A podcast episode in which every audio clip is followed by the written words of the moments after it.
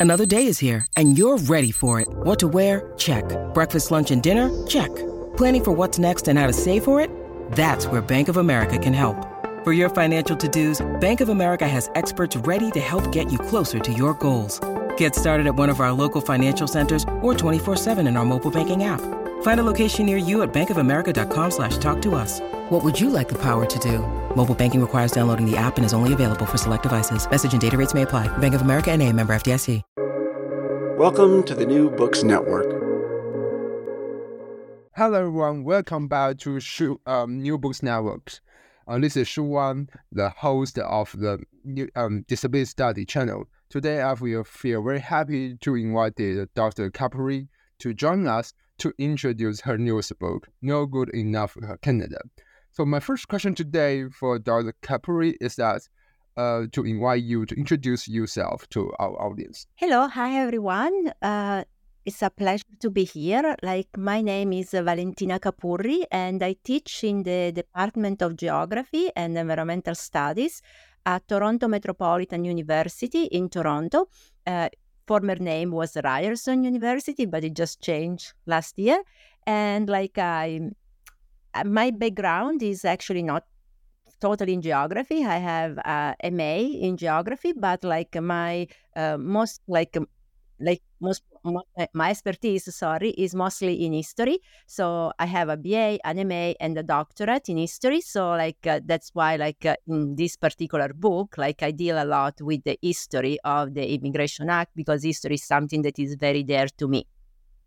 Okay thank you so much so for next question i'm wondering uh, a reason why you take interest in the promising field of like history of disease and the disabilities Yes, so like my interest in uh, disability studies uh, started like uh, mostly because of personal reasons. So I have a per- I'm a person that has like uh, multiple sclerosis, as I uh, clarify in the in the text as well. And like I went through uh, a lot of challenges. Like I'm also an immigrant, so I went through a lot of challenges when, as an immigrant, I applied to be accepted to Canada.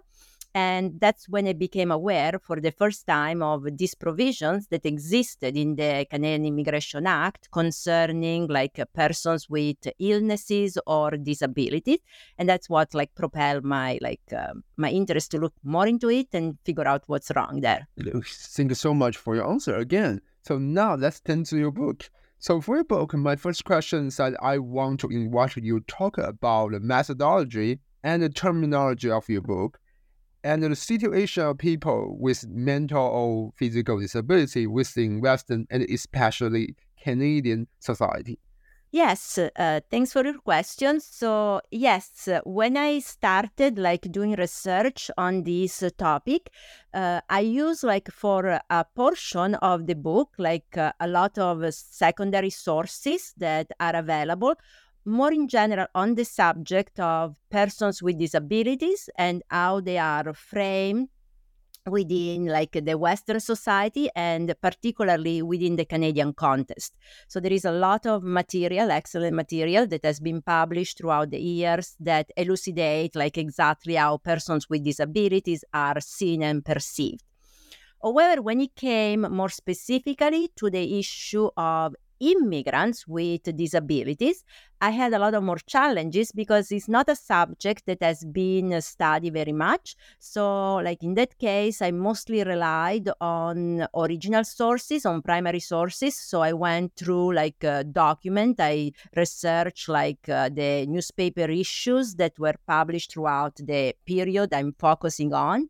I look at like uh, document like published at the government level, like uh, uh not only like uh, answered that is like the debate that took place in the House of Commons and Senate of Canada, but also all the different reports that were published by different committees and so on.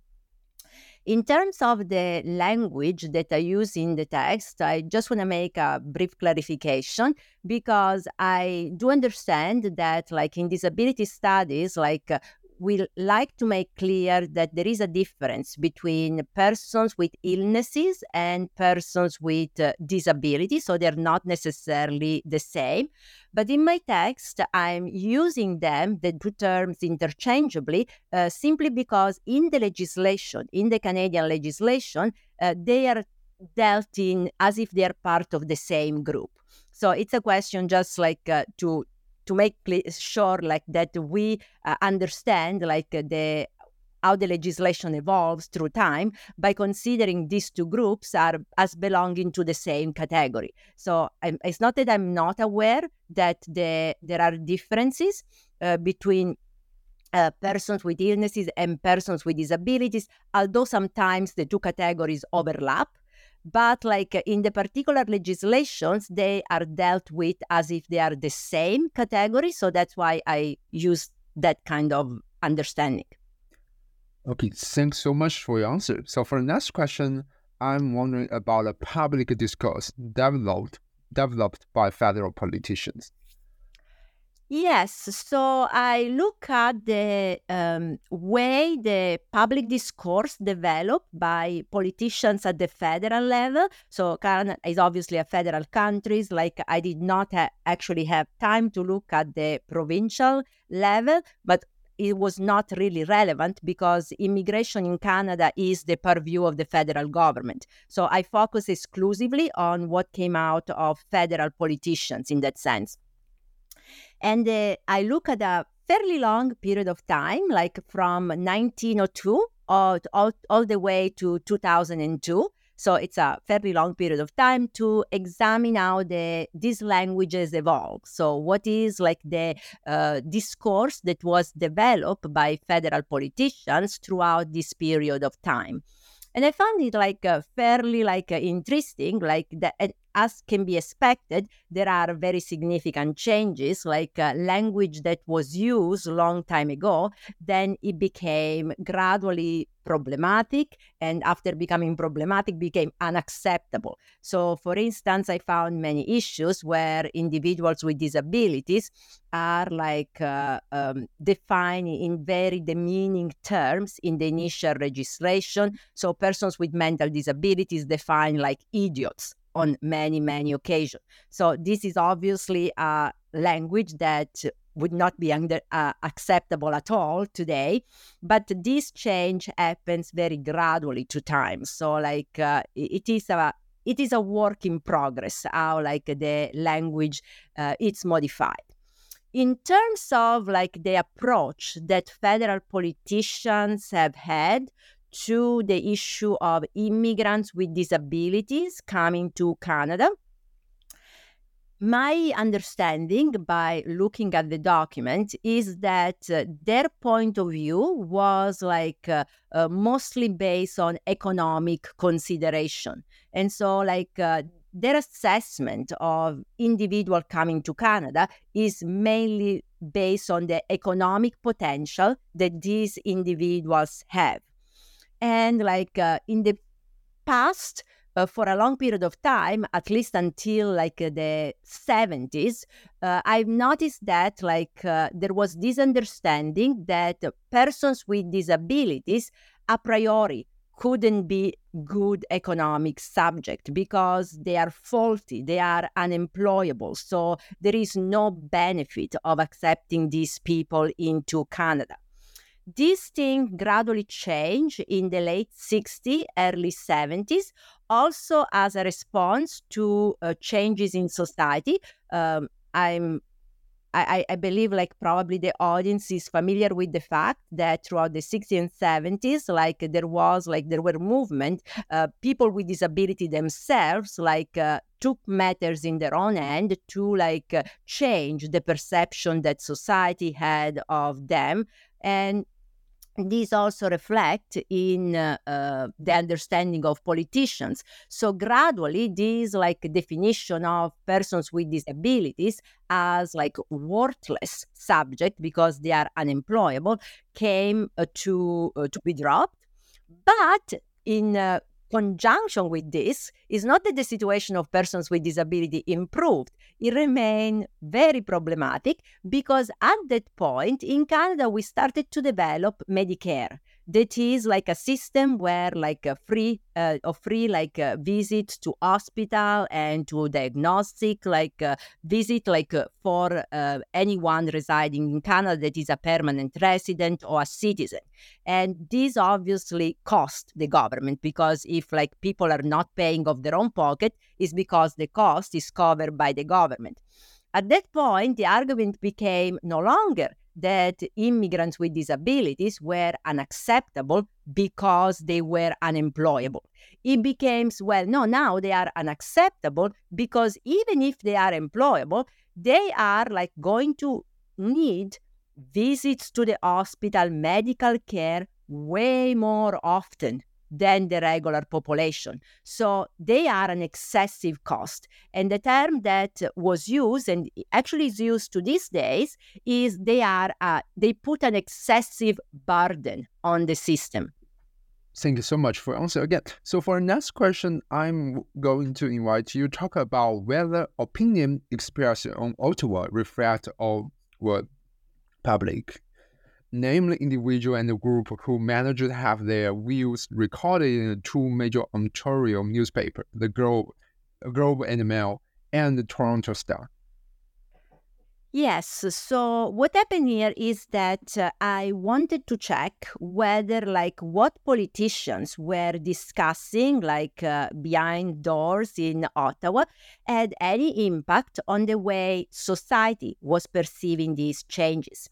And because the input of common peoples are not necessarily like uh, available and many of these people are dead so i couldn't go and interview them i had to rely on what was contained in like uh, newspapers. Not only in uh, newspapers articles but also like on letters that like people wrote to the editors to the newspaper to comment on stories that were popular particular point in time.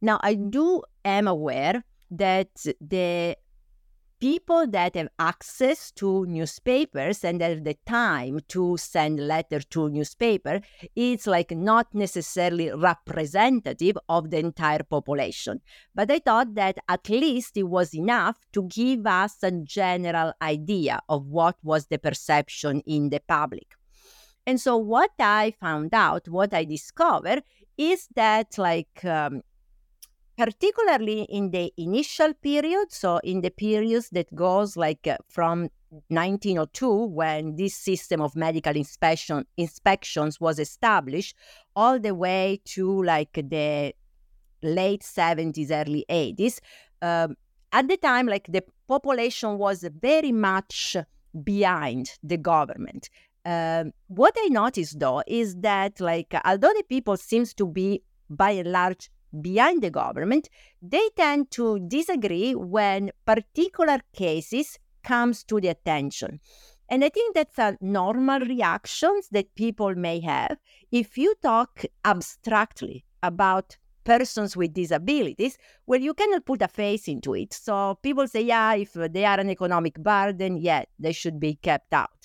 But then, if you see a particular story, if you are alerted about a specific individuals and you get to know through the newspaper that person, people start to feel bad and say, "Oh, wow! Like I didn't know. Like this is an individual." Like they start to relate to the individual in specific, and then they start to say, okay, then I don't think like the government is totally right in banning this person. Like this is like a, a, a human being. Like so there is this this interesting dynamic that goes on through like uh, newspaper reporting, where you see that when the case is very general, when we are talking generally about the legislation, then people say, okay, like the government know better. Like I don't want to deal with it. It's not my problem. I don't have like a, a direct interest into it.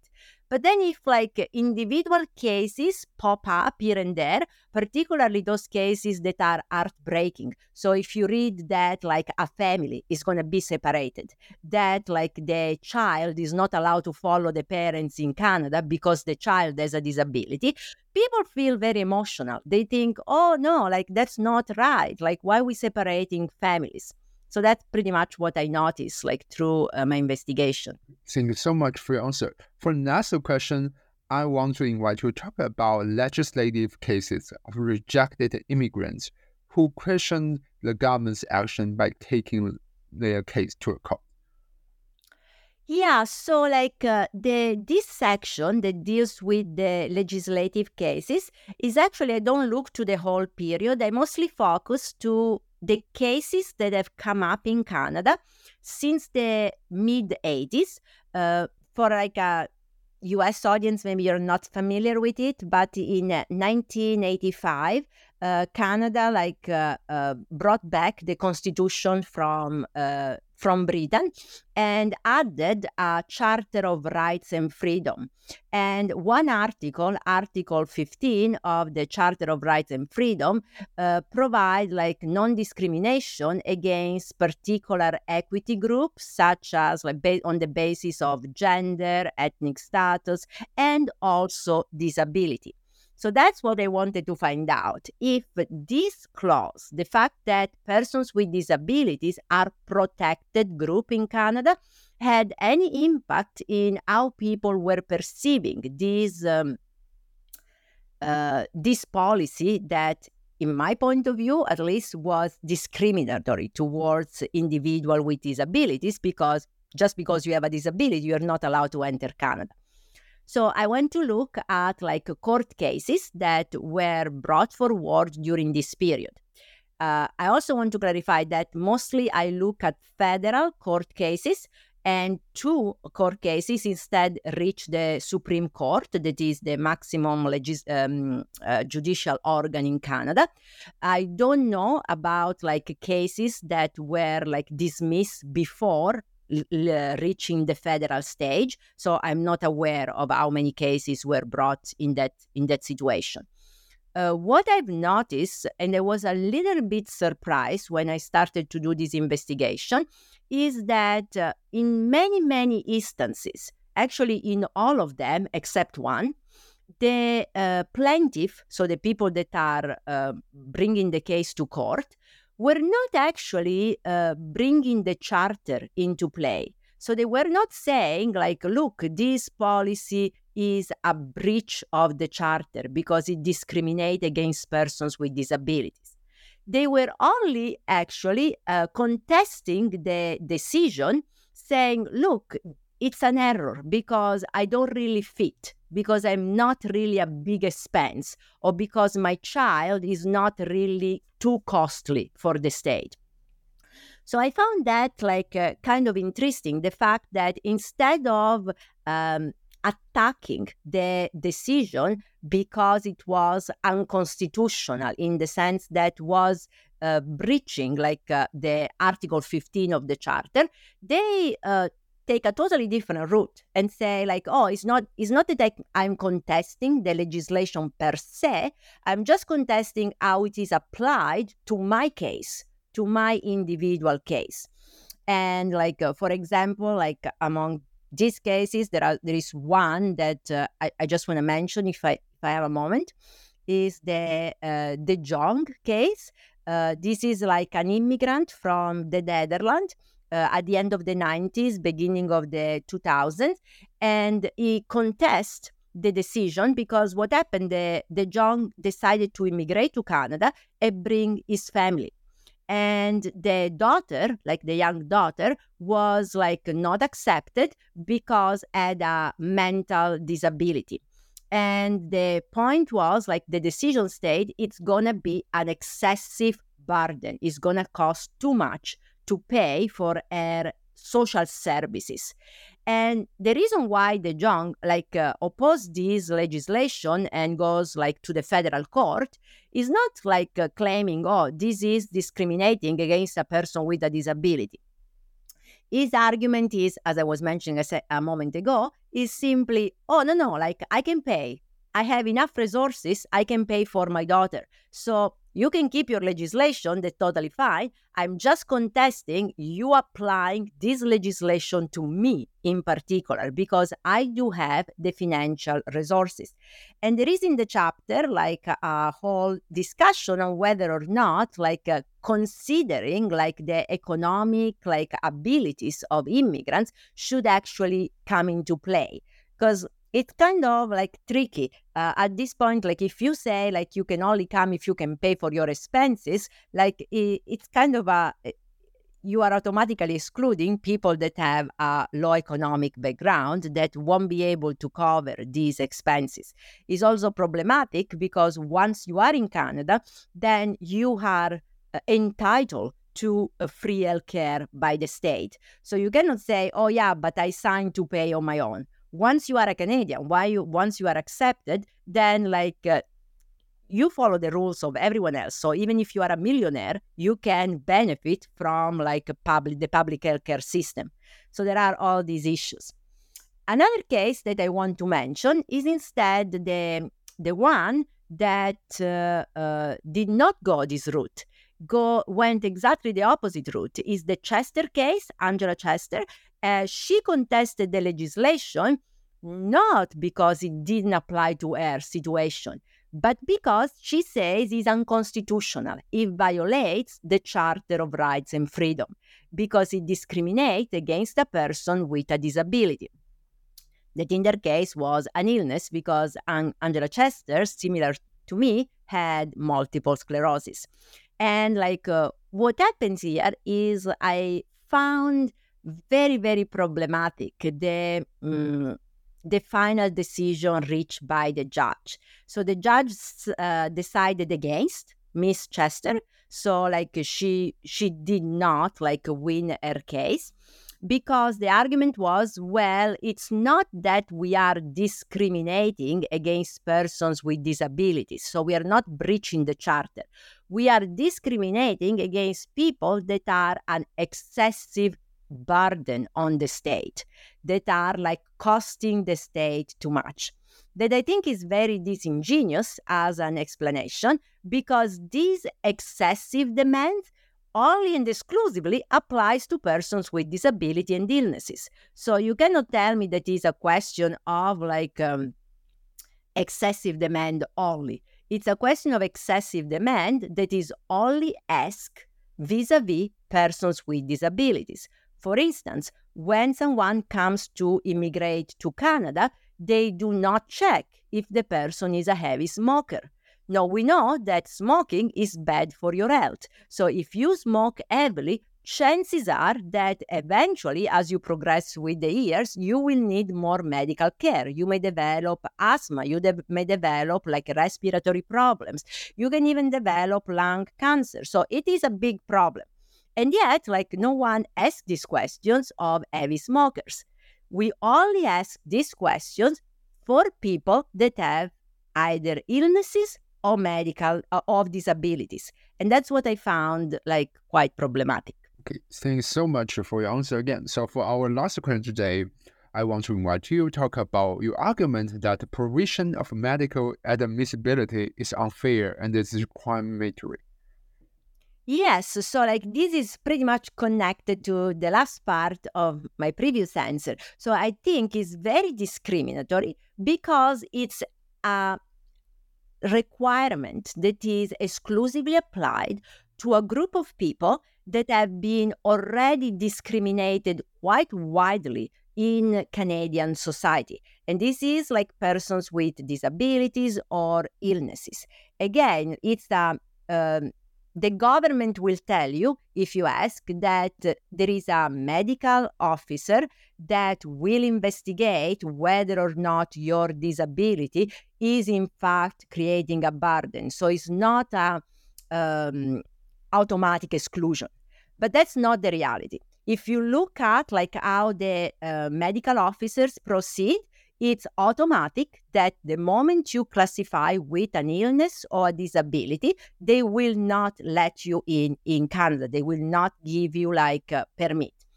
just to give like a clear example so people can can visualize.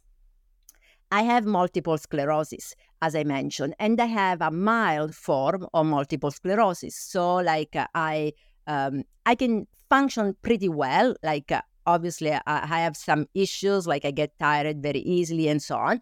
But this has not prevented me from like having a job in Canada. So I've been in Canada for over twenty years, and like. Um, since I finished my doctorate, I work continuously, like every single year. Like, so it's not that I took time off because I cannot work. It's not that I spend uh, excessive amount of money in the healthcare system because like I've never spent like time in hospital, for example, for multiple sclerosis. I don't use like social services. And yet I was automatically banned because someone decided, like in when I applied, that because I have MS, chances are very high that I'm gonna be a burden on the on the state. That has not been the case. So just to give you an idea of how, like, although they say this is not an automatic exclusion, it's a case by case basis, that's not the truth because, like, they do automatically exclude people because they assume that because you have a certain illness or a certain disability, you will create problem for the state. And I think that's very, very problematic. It's not only problematic for immigrants, by the way, obviously it's dramatic for immigrants with disabilities because they are uh, not accepted but like is also like quite sends a wrong message to Canadians with disabilities as well. So, pretty much, if you are a Canadian with a disability, what is the message you get from this legislation? That yes, your state tolerates you because unfortunately you are born here. But in reality, were you to come from the outside, they would gladly shut the door in your face. They will not accept you. So it's very, very problematic in that case as well. I also want to clarify, like uh, one last point, like uh, uh, if I have, if you give me a moment, is like because people may wonder, well, if you told us that you have a disability and that they have excluded you, how come that you are in Canada? Well, I am in Canada because, like, uh, whereas they rejected me when I applied as an independent, saying that I was a burden, uh, they had to accept me eventually uh, because I applied like uh, as the spouse of a Canadian citizen, and because like the latest um, Immigration Refugee Protection Act uh, passed in 2002 has established that if you are, the spouse or the child of a Canadian resident, a Canadian citizen, or permanent resident, they have to accept you that's why I mean, like I was accepted as the spouse of a Canadian citizen. But otherwise, like had I exclusively applied as an independent, they would not have accepted me into Canada. Okay, thank you so much for your answer today. I'm very appreciate. So at the end of our talk, I want to directly touch our audience. So for listeners, if I um, if you have any interest in either history of, of past and present of immigration, of disability and disease, especially in North America. Uh, or you just like me, you are, and or Dr. Capurri, you are immigrant scholars. I think I highly recommend you consider to read her fantastic book, No Good Enough Canada. It's uh, one of the best books about this topic. As a disability historian, I want to say, and immigrant his scholar, I learned a lot from reading this desk research. So at the end of our episode today, I want to repeat the title of this book, No Good Enough Canada. So please consider buy a copy of this fantastic research. So thank you for your listening.